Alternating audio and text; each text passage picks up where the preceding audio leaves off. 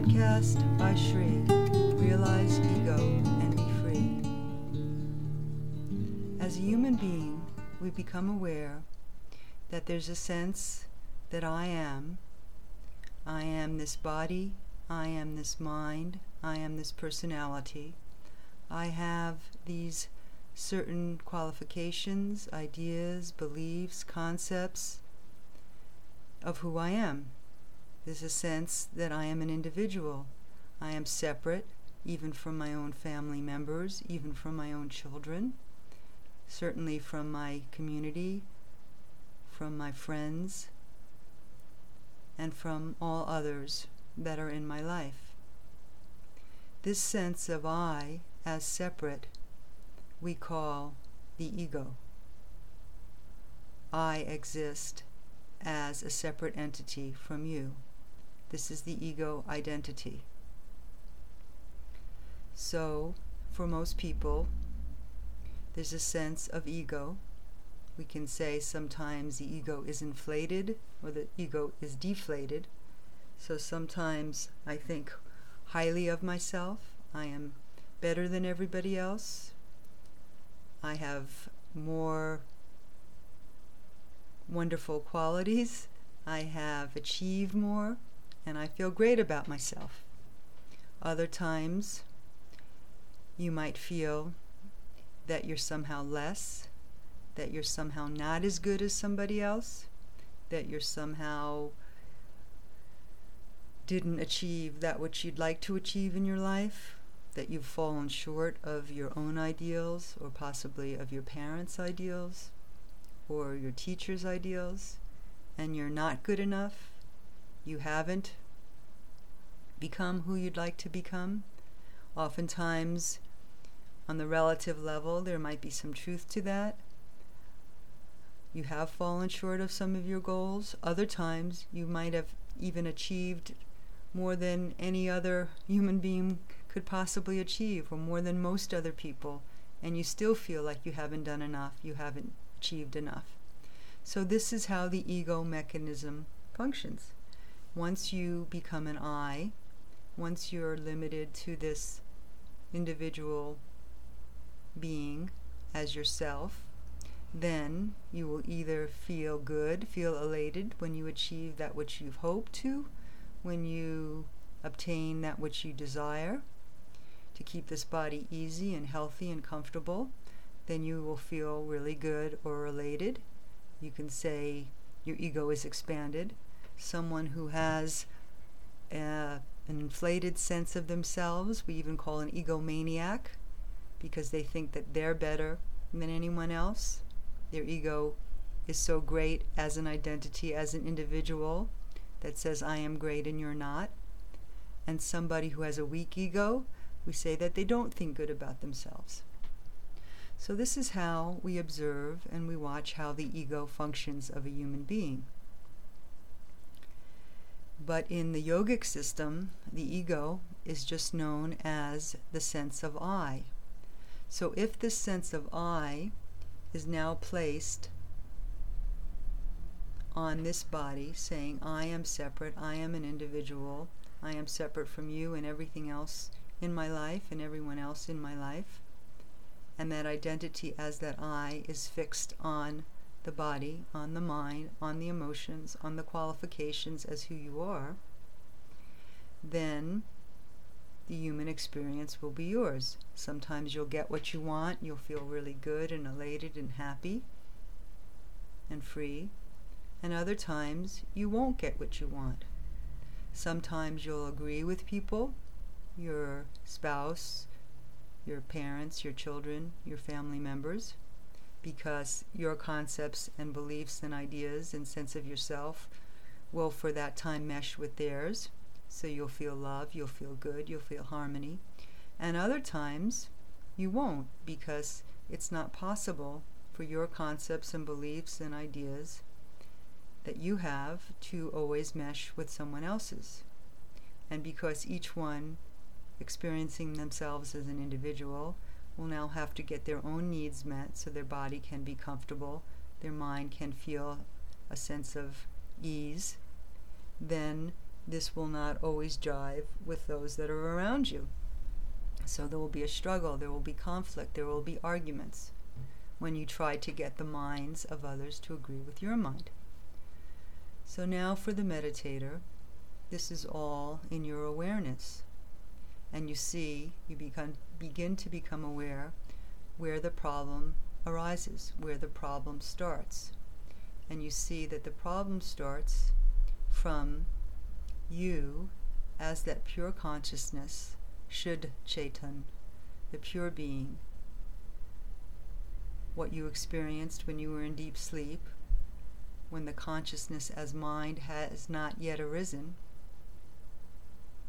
before there's a sense of vasana, a sense of I am separate and I desire this and need that and need this in order to be happy, before that arises, you are pure being, you are pure consciousness, you are that freedom itself.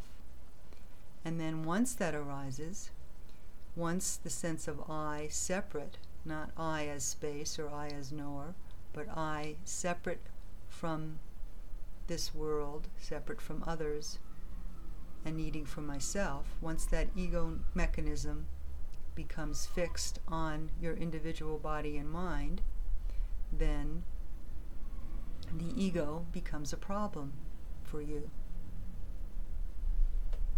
As I described before, either you're feeling bad about yourself, your ego feels wounded, you're not enough, someone says something to you and you get affected, someone does something that you don't like, you're not included in something, you're not appreciated, and you feel small, you feel left out. And other times you feel good, you're appreciated, you're acknowledged, the ego feels wonderful. You've achieved something, you feel great. So the human experience is limited to that high and low, gain and loss, good and bad as a meditator, we become aware that this functioning of the mind will not truly bring us what we want. So, as you observe yourself in meditation, that Shuddha Chetan, that pure consciousness before the first wave that says I am arises, that wave of asmita, ahankar, the ego identity of I am, and then I am this body first asmita, just I am, which is okay.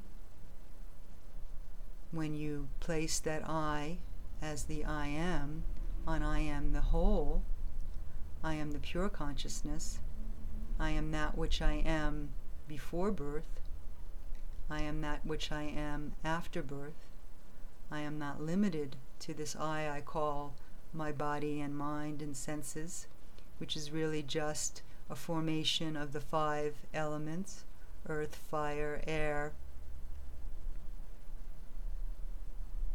water, and space. The combination of these elements in moving in certain sequences creates what we call this form. And we have all seen, especially if you've seen someone that's left their form, you see the body is an inert substance, it's just lying there, and the being is forever free.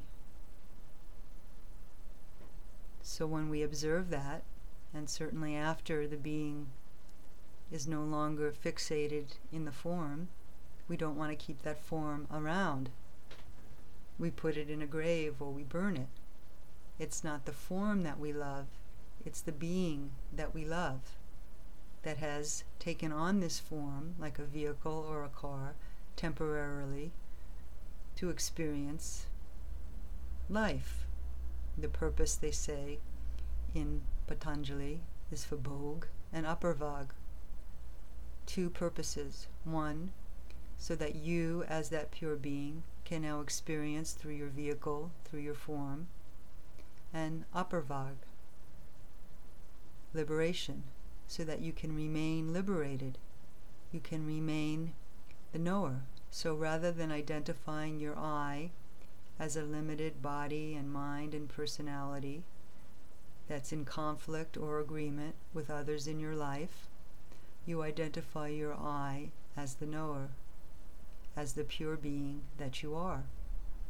And this we see in meditation, That's the purpose of these podcasts, so that you could more easily, through listening to where these sounds come from that we call words, that we've given meaning to, and when we use the words and language that are aklisht vritti, that are waves of perception that lead us towards the self, towards knowing the Atma as who you are, the self as who you are, and away from getting caught in the limited ego mechanism and mind and body and senses because we see the limitations there those called klisht vritti, waves that bring pain, that bring suffering, because then it'll be you against the world. Whether your ego is deflated and you think that you're not good enough, and your mind generates vrittis or waves that say you're small, you're not good, you can't make it, you're down, life is too hard, and any combination of all of those, or the vrittis of inflated ego, sense of I as I'm wonderful and everyone should love me because I'm great. And then you keep having a desire to show your greatness, and everyone gives you the accolades, and you even re- receive an award for your greatness, but then you feel deflated again because the nature of that sense of I as ego individual is up and down. It has to function that way. It has to go up and then it goes down. And once it's down, it'll again go up someday, but then it'll come down again. So as long as you're identified as an ego, you will not know your freedom. You will not know peace. You will not know ease. So as a meditator, we put the attention on that which is prior to birth prior to sense of ego, which is always there, the Shuddha Chetan, the pure consciousness, the pure being. This can be done in meditation by watching your breath, observing when the breath goes out. There's a certain kumbhak or pause. In that pause, you alone are. There's no identity with an ego and mind and senses that need to be satisfied for you to be okay. Just in that very pause of your breath, all is perfect in this eternal presence that you are right now. And you can watch as the breath goes in and you pause the breath for a moment, doing kumbhak, that in that moment, this eternal presence, all is perfection. When the mind and the ego becomes absorbed in that kumbhak, in that moment of pause or peace, all is perfect. So it's that perfection now that we rely on because we know that on the level of the mind, desires will continue. On the level of the mind, they'll get satisfied sometimes and not satisfied other times. Sometimes you will agree with people and feel good, have a sense of love, and other times you'll feel bound by people, by responsibility, by ideas of how to make yourself feel comfortable and easy within the level, within the level of dualistic vision. So now we bring in the vision of oneness, which says, I am that space, I am that consciousness, I'm never limited to this ego that is, I call my body, my mind, my personality. I'm never limited to having to satisfy only these five senses in order to be satisfied. You can still work to satisfy your senses without overindulging in them and to get the comfort for the body. Of course, if you're in a place that's too hot, you want to make yourself cool. If you're in a place that's too cold, you want to put on some more layers or warm clothing or turn on a heater. So you still work on the level of the body because the body also needs comfort and ease. But you're not a victim to it.